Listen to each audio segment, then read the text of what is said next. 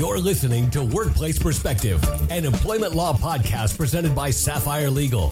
Workplace Perspective is a regular podcast series for employers and employees focusing on education, training, and the law to help organizations of all sizes develop and maintain successful workplace relationships. The opinions expressed by guests on Workplace Perspective do not necessarily reflect those of Sapphire Legal or its attorneys and should not be considered legal advice. And now, here's your host, founder and principal attorney at Sapphire Legal, Teresa McQueen. Thank you, everyone. And thank you, James. Welcome, everyone, to Workplace Perspective, where we are striving to raise the bar at workplaces everywhere. Today, we are talking with Thalma Lobel, internationally recognized psychologist and expert on human behavior. She's the author of a book entitled Whatever Works The Small Cues That Make a Surprising Difference in Our Success at Work and How to Create a Happier Office. A wonderful goal for the workplace, in my opinion, and I cannot wait to hear her thoughts and insights on how to create a happier work environment. So it's going to be a great show. Don't go away. We'll be right back. The opinions expressed by guests on Workplace Perspective do not necessarily reflect those of Sapphire Legal or its attorneys and should not be considered legal advice. You're listening to Workplace Perspective, an employment law podcast presented by Sapphire Legal. Welcome back to our listeners and welcome to Workplace Perspective, Thalma Lobel. Thank you. Thank you for having me. I'm very excited. I am too. I want all of our listeners to know that Thalma is doing us a wonderful service by being on our show today, all the way from Israel, where it is kind of late at night. but she has decided to join us, and we are so appreciative. So, Thalma, before we get started, why don't you tell our listeners a little bit about who you are and what you do? Well, I'm a professor of psychology, studied uh, till my PhD, including my PhD in Tel Aviv University. And then I went to Harvard and stayed there for four years, did my postdoc, and returned actually later, 10 years later, to teach for a year. And I was associate professor, visiting associate professor. Uh, mainly, I work in Tel Aviv University, where I used to be the chair of the School of Psychological Sciences. I was the dean. I was really, you know, so I have experience also in management and not only in research, and combined always the two. Already 10 years ago, after writing, you know, papers in top journals, which were meant mainly to professional people, I always wanted to write for the general audience. I really wanted to do that. And uh, six years ago, my first book, which is called Sensation, the New Science of Physical Intelligence, uh, came out for the general audience, was translated to many languages, published in 15 different countries. Wonderful. And uh, yeah, and, and it gave me such a pleasure uh, because I, you know, I was invited all over to talk about it. It's about how the physical sensations influence our decisions, emotions, and behavior without our awareness. And, uh, and uh, the feeling that so many people that are not from psychologists uh, learn from that and wrote me and, and discussed about that uh, gave me the energy and to, to write my second book whatever works which focuses on the work uh, the word of work uh, and also shows how uh, many things that you can implement very easily influence uh, our performance our creativity and our well-being at work and it's all based on science i mean all on research published on top journals, not necessarily mine. I mean, I really reviewed uh, studies from all over the world, mainly from the United States, published in top journals, but I write it for the general audience with tips uh, and takeaways that I think can be easily be implemented and help you a lot to be more creative, to perform better, and to be happier at the office. I love those. I love both of those goals. be happier at work and be happier in our lives in general. Well, I was really interested because the book speaks to a lot of things that we like to talk about on the show, and that's about improving the workplace uh, through employer-employee relationships. And I think that your your book and the concepts of your book really lend itself to that idea of how can we build better relationships. Um, and I think if we're happier at work, we're going to have happier relationships, and we're happier people, we're going to be better employees. I love the title, whatever works. I just think that's awesome. So, tell me a little bit about the premise of the book. Well, the premise of the book is that there are so many things in environment, in our habits, that we don't pay attention to them. We don't even think about them, although they are right our under our nose, as I should like the temperature, the physical layout of the room, the light, our gestures, our clothes. We don't know how they influence our performance and our well-being.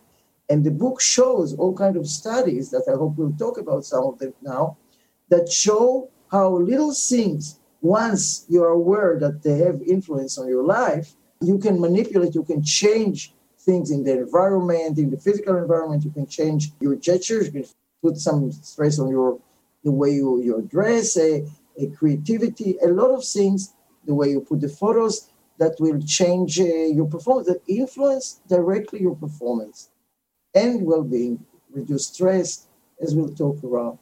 I love the practical stuff as we were talking before the show. I love to be able to provide practical information, practical things that people can walk away from the show with and actually Im- implement and start using right away. So let's talk about some of the studies that you did. So let's talk about what you found, what you looked at, what influenced you to, to sure. start the particular research that you did. Yeah, I, as I said, I reviewed studies of others. I did a lot of research myself, but I'm talking now about studies all from many, many top people in the field of, of the different fields and how it, they influence us. For, so let's start, for example, with examples from physical environment. Let's start with a room with a window or a room without a window. That applies to offices, of course, and if you work at home, right? A lot of people now work at home. So, first of all, we have to remember that daylight is better than uh, artificial light if you have a room with a, a window, that's better. And there are studies showing that uh, people miss more day works if it's without windows. Really? offices, yeah, really. So even if they, you know, they have artificial light, you know, I can go on and on, but we have only 30 minutes, so I want to give examples. they have to read the book. Well, just, we might have to have you come back. Yeah, well, I'll be glad to. And, you know, I'm in Israel sitting anytime. so first of all, you the light is important. I want to say that light is important versus artificial light versus sunlight. But in the evening, for example, if you don't have uh, sunlight, still, if you're tired or you feel, you know, that you're really or tired from work, turn on the light. A lighted room with full of light makes you more energetic and you perform better. Don't think that if you see the computer screen, you don't, you know, a lot of people think I don't need light. Have a window, they close it. Don't do that because it will make it less energetic and you perform worse. Light also influences something that you would never think. Influences our self-control. There are studies that show that people in a lighted room had more self-control. They, they less, you know, lost their temper or did some unethical things when the room was light. Not because they were seeing more, because also in a dim room you can see the other people. So light has a lot of influences. Let me ask you about that. Do you think that that has to do with the fact, sort of this shining a light on your behavior forces you to behave better? Uh, yeah, definitely. If there is a study, for example, that showed that people who were asked to put sunglasses cheated more than those who had glasses that were not sunglasses but you know transparent. Although in both cases, both groups were sure that nobody sees them. Right. right. So it's kind of a feeling of anonymity, of less, you know, self-control and regulatory. People make more hedonic decisions in a dim room, that less practical decisions. So think about it about your employers when you are the employer, and about your employees. I mean, give them offices with windows and turn on the light because it's, it's better for everybody, for the employees and for the employers. Let's say start with, let's say, as long as I'm in the physical, let's I'll say something about temperature. We all know that the, the optimal temperature is between uh, 70 to 72. Mm-hmm. There are individual differences and gender differences. If we have time, we can talk about it later. But within the wider range of uh, moderately warm, which is between 60 to 80 or something like that, make sure that you are a little bit on the cooler side. Because if even if you feel that warm is cozy and nice, you will perform worse and you will be more tired. So within this range, make it to the cooler side. Now I want to talk about nature because I think nature is one of the important things uh, that I show it. We all know and we realize the beauty of nature. Nature is beautiful, and, but I don't think many people realize the influence that nature has on two things on reducing stress and on performance. Really many studies. For example, in Japan, they did, this, they did several studies that they took each time two groups of people. One group was invited to go to the forest, and the other group to any urban environment. Blood pressure, uh, cortisol, which is a stress hormone, other physiological measurements were taken before the study started. Then they were asked to sit down for 15 minutes, either view the nature or the urban environment, to take a walk. And their physiological measures were taken again. Again and again, it came out that those who sat in nature or walked in nature reduced the stress. They had lower cortisol, lower blood pressure, and all the other physiological measures. Other studies, for example, in Stanford, they asked people to take a walk for 50 minutes, either in a park near the campus or in an urban environment. And then either several cognitive tasks and ask them questions about their mood and about how they feel, sad or you know, stress and all that. And again, they found both that the cognitive performance was better for those who took a break and walk in nature than those who walk in an urban environment, and uh, they were less stressed.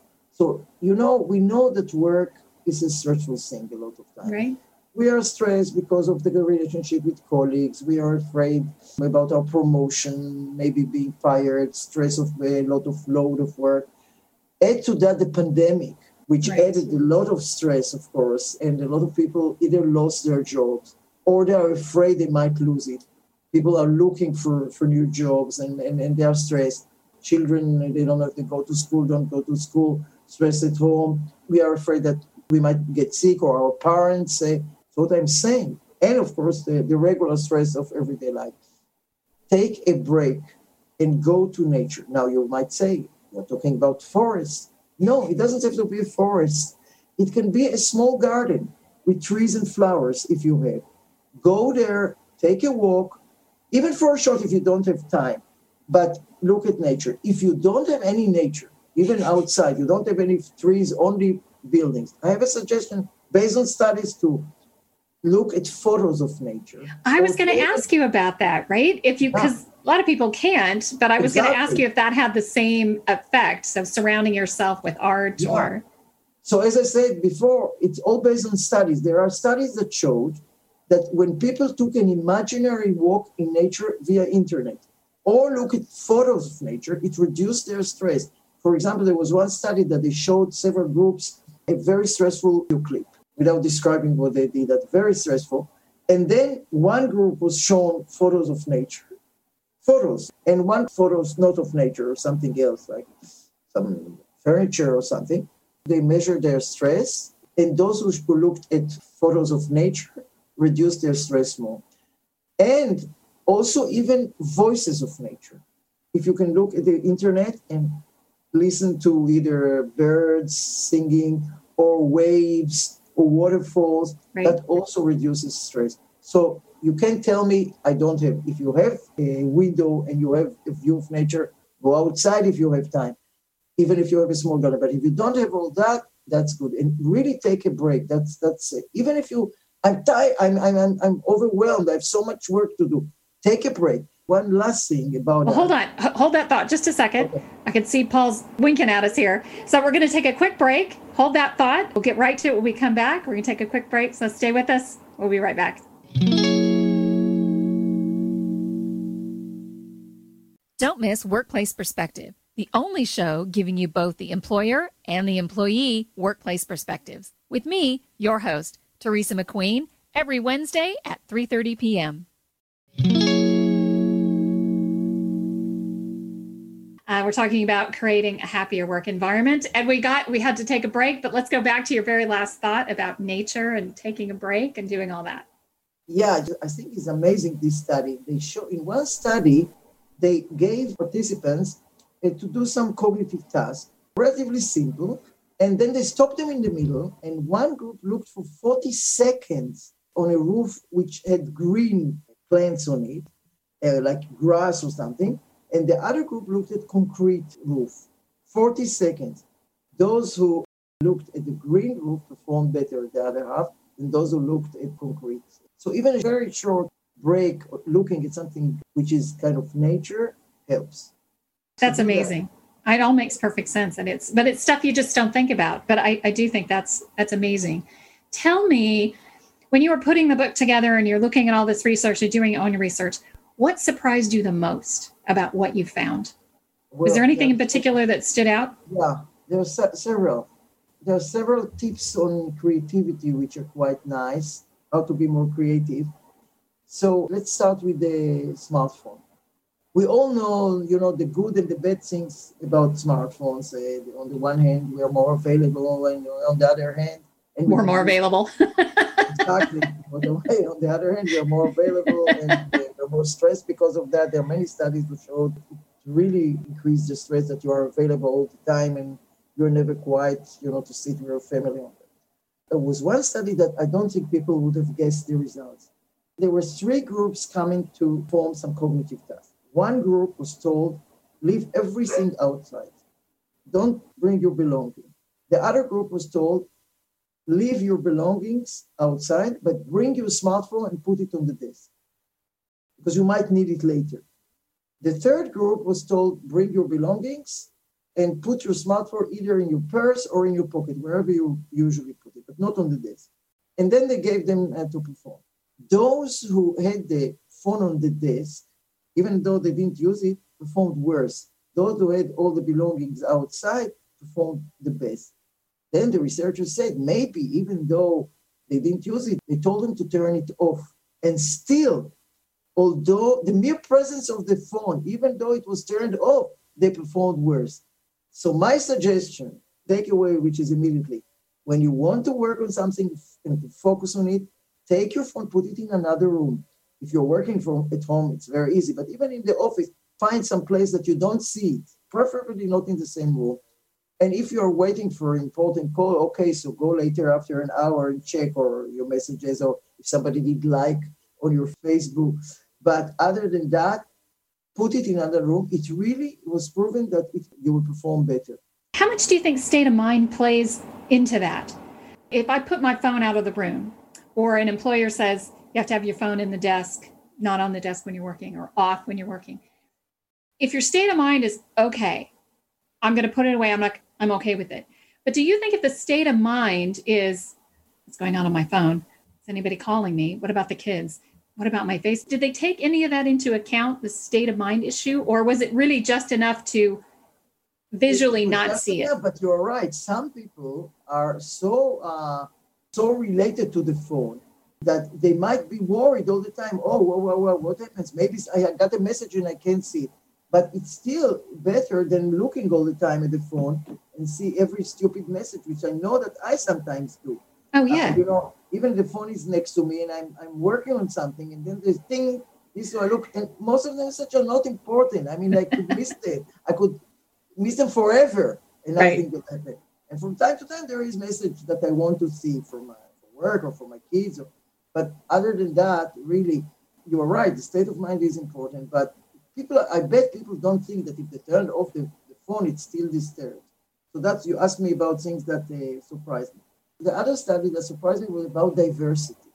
Again, everybody knows that at work, diversity is not only morally important, mm-hmm. but it's really there, are many studies that show that this. I'm not surprised that uh, workplaces with, with diversity perform better were more successful. All kind of studies that uh, I'm writing about them in whatever works in the book that showed that uh, you know banks and all kind of big companies that they could measure if they had different uh, cultures and gender, you know, more diversity, performed better. But there was one study that really surprised me. They asked people to perform something related to the stock exchange. It was students of business, you know, finance that they mm-hmm. tell about that, and they gave them some tasks about dogs. And in one group, they had homogeneous group. They're all from the same culture and ethnicity. The other group had a homogeneous group with one person from another ethnicity. Those who had a group with a person from another ethnicity, even if that person didn't say a word, his or her, that was his, that case, mere presence in the team made the team perform better. Really? Without even saying, yeah. study that I found really amazing. That's amazing. And what did they attribute that? Did they attribute it to anything that, in particular? Not everybody thinks like you, and this person might say different, makes you think more. There, there is another possibility. Say a word, just the presence, his mere presence. I, love that state of mind. A lot of this is state of mind. I love it. This idea, the, the idea that just having them sitting there makes people more broad-minded you know, yeah, more willing yeah. to open their possibilities and to think outside the box.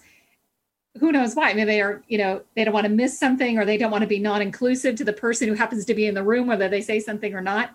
Fantastic. What a, what an amazing impact that has. So yeah. And you asked me some other stuff that they impressed me, all kind of tips to be more creative. So we all know that there are people who, and people usually think that either I'm a creative or I'm not creative, which true that there are individual differences, but you can you can be more creative if you do several things. So of course, some of it is from the organization, the, the atmosphere of the organization.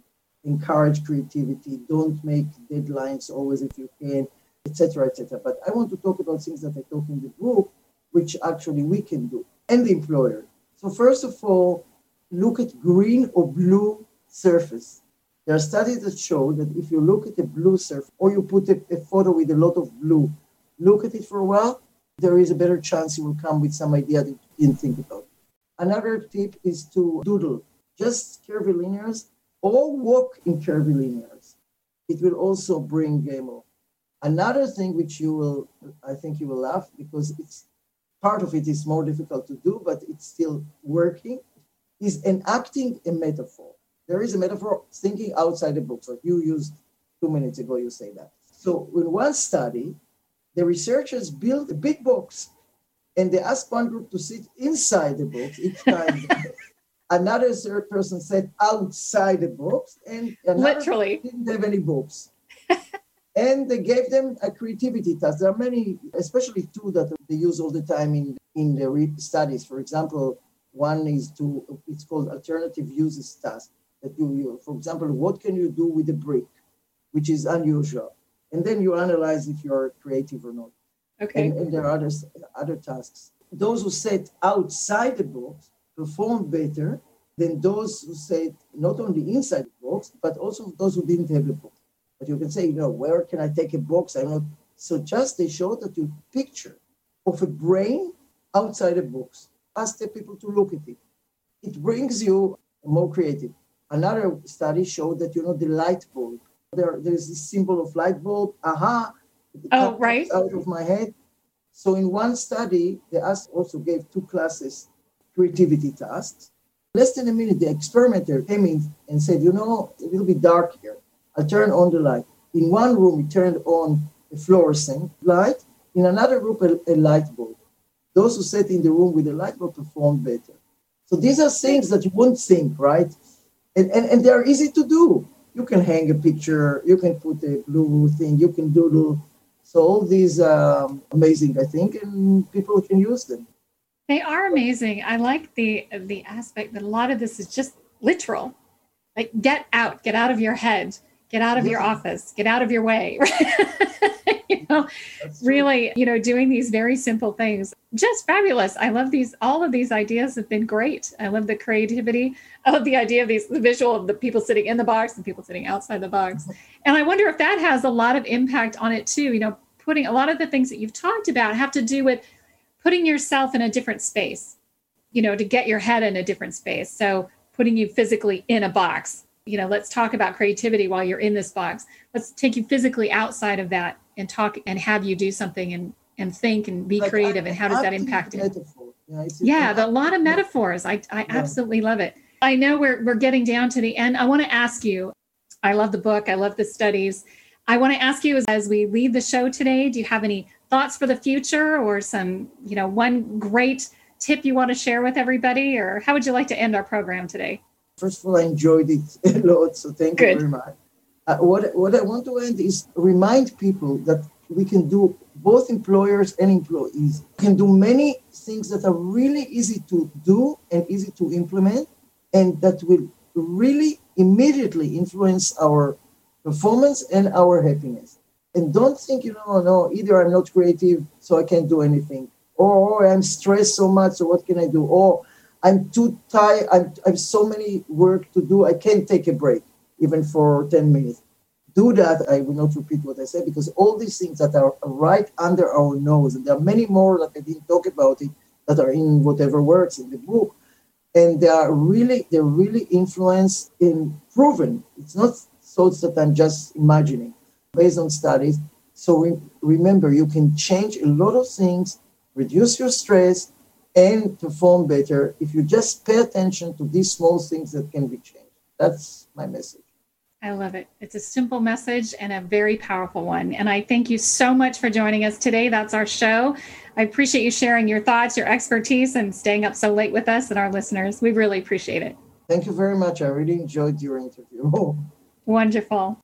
If you want to learn more about Thalma and her book, Whatever Works, you can connect with her on the web at T H A L M A L O B E L dot com. That's T H A L M A L O B E dot com. You can also connect with Thalma on our website at sapphirelegal.com slash podcast. I want to thank our listeners, my radio angels, James and the Knave at Night, our workplace perspective team extraordinaire, our engineer producer Paul Roberts, our associate producer Melissa DeLacy, with music provided by the very talented Steve Versaloni.